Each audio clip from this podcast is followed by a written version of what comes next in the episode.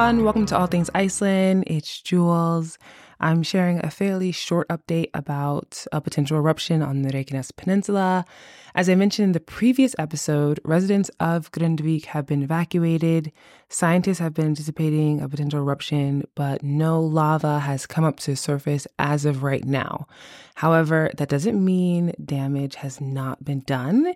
And as I'm recording this on the 16th, there have been tens of thousands of earthquakes in Grindavík over the course of weeks. I mean, probably over 100,000. And even on the 15th, they recorded in that evening 1,000 earthquakes that happened. And that has resulted in major cracks in the earth that have opened up. There are literal holes, like sinkholes in the streets where whole cars could fall in. And it's incredible to see some of these images on the news, and also damage to buildings and parts of the town are extensive, and it will take a lot of construction to restore the area. The restoration efforts, of course, will only happen once it's clear that an eruption will not happen, and as right now, no one knows when that will be clear, and that's the toss-up that many of us are dealing with at the moment is just an understanding of when will the magma that had originally, been seen as coming to the surface, will that continue to come to the surface, or will it flow to another area? It is that we're finding, or at least scientists, are finding that magma is still close enough to the surface for there to be worry and for people to not live or work in the town. There have also, of course, been a ton of news stories around the world about what's happening in Iceland. And so I wanted to come on and do an update just because so many lovely people have been reaching out to ask, how are things here? Are people safe? Am I safe? I can definitely say I am safe. I greatly appreciate all of the concern. And I know the people of Grindavík who have been displaced also are very appreciative of the concern.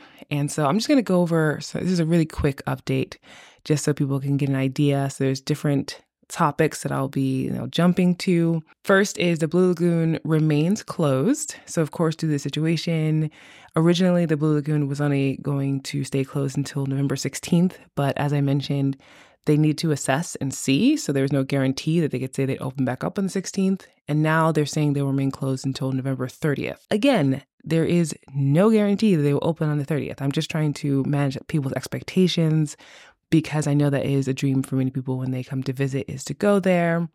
And in order to help with what's going on, in order to potentially protect the Blue Lagoon from getting destroyed, is that there's a construction of lava barriers that will be made around the Svartsengi power station that's right next to the Blue Lagoon, and of course the Blue Lagoon itself.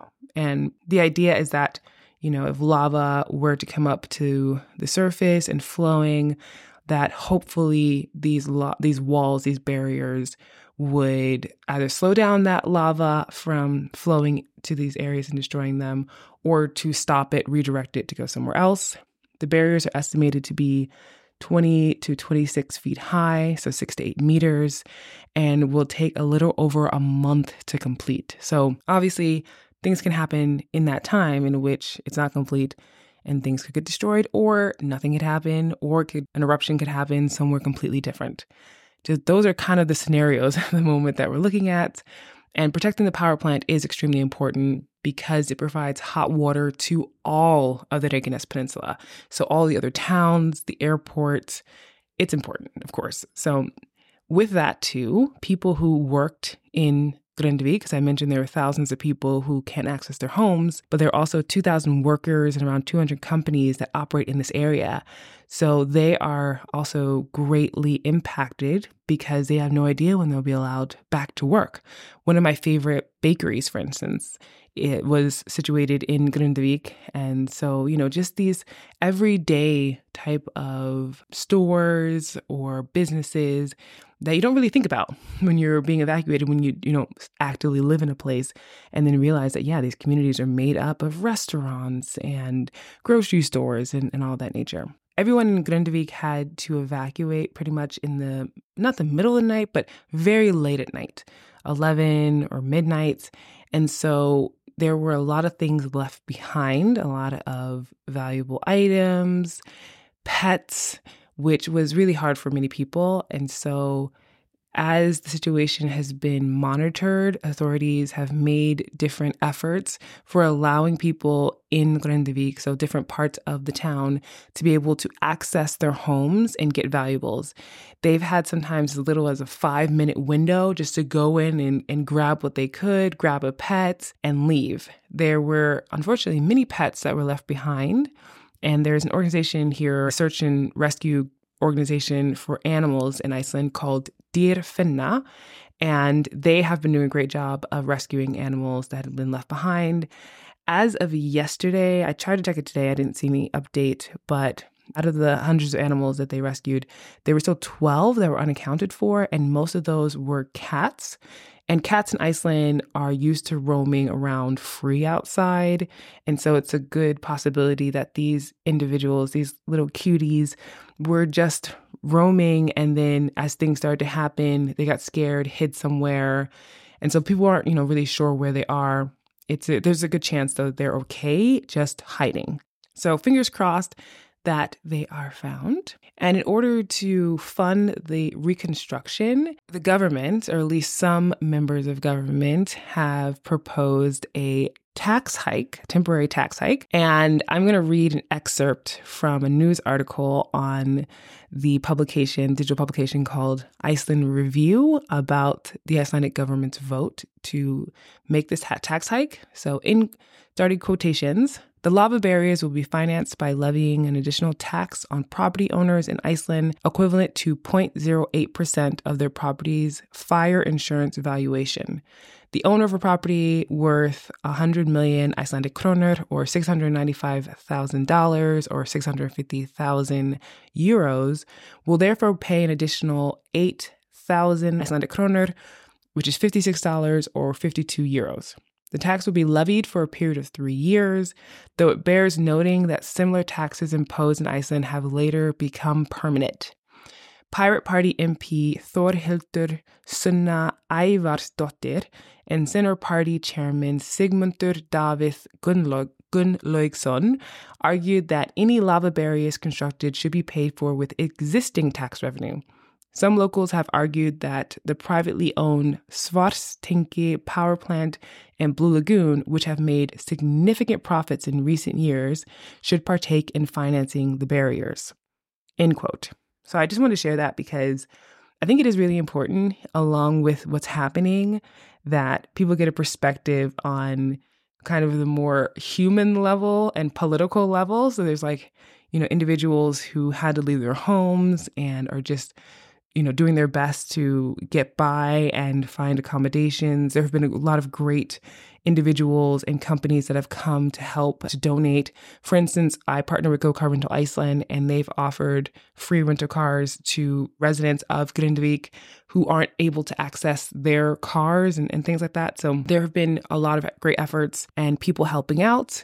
At the same time, there's, on a political level, these kind of aspects in which is a tax hike. And it's well, is a tax hike actually necessary? Will this tax hike go away? It's bizarre to even have to argue this or to think about it. But at the same time, this is life in Iceland on a level that you just normally don't hear about. And in a crisis, we obviously just want to get to a solution that works, but one that is also fair in terms of, is there already money that could be used currently? That's there. We're instead of raising taxes even a little bit. For those that want to help in any of the relief efforts, specifically when it comes to the Red Cross, they have an emergency fundraising campaign they're doing to support the response to the situation in Grindavík. A lot of them are working around the clock to help survey the area, to help people with getting settled and any needs that they have.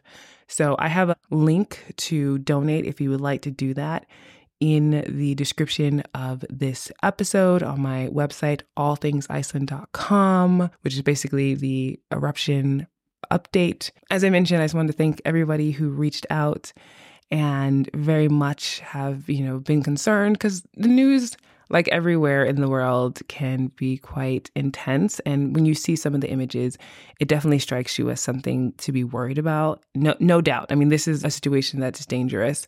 But in terms of its impact on the rest of Iceland, that's not something that people are worried about currently or even thinking that's going to be an issue. In fact, the airport and all other parts of the Reykjanes Peninsula as of now are operating as usual. This is the latest that I have, and I have other episodes that I'll be publishing coming up in the next few days that aren't related to this situation. So I just kind of want to say that. So all of my posts coming up, after, unless something major happens, are going to be other topics related to Iceland, not specifically eruption updates. But of course, if anything does happen that is helpful for you to know, or just a major change in circumstances, I will definitely post about it on the podcast. I hope you found this episode helpful, and please share it with anyone you think would find it informational and or helpful. Þakka þér kærlega fyrir að hlusta og sjáumst fljótlega.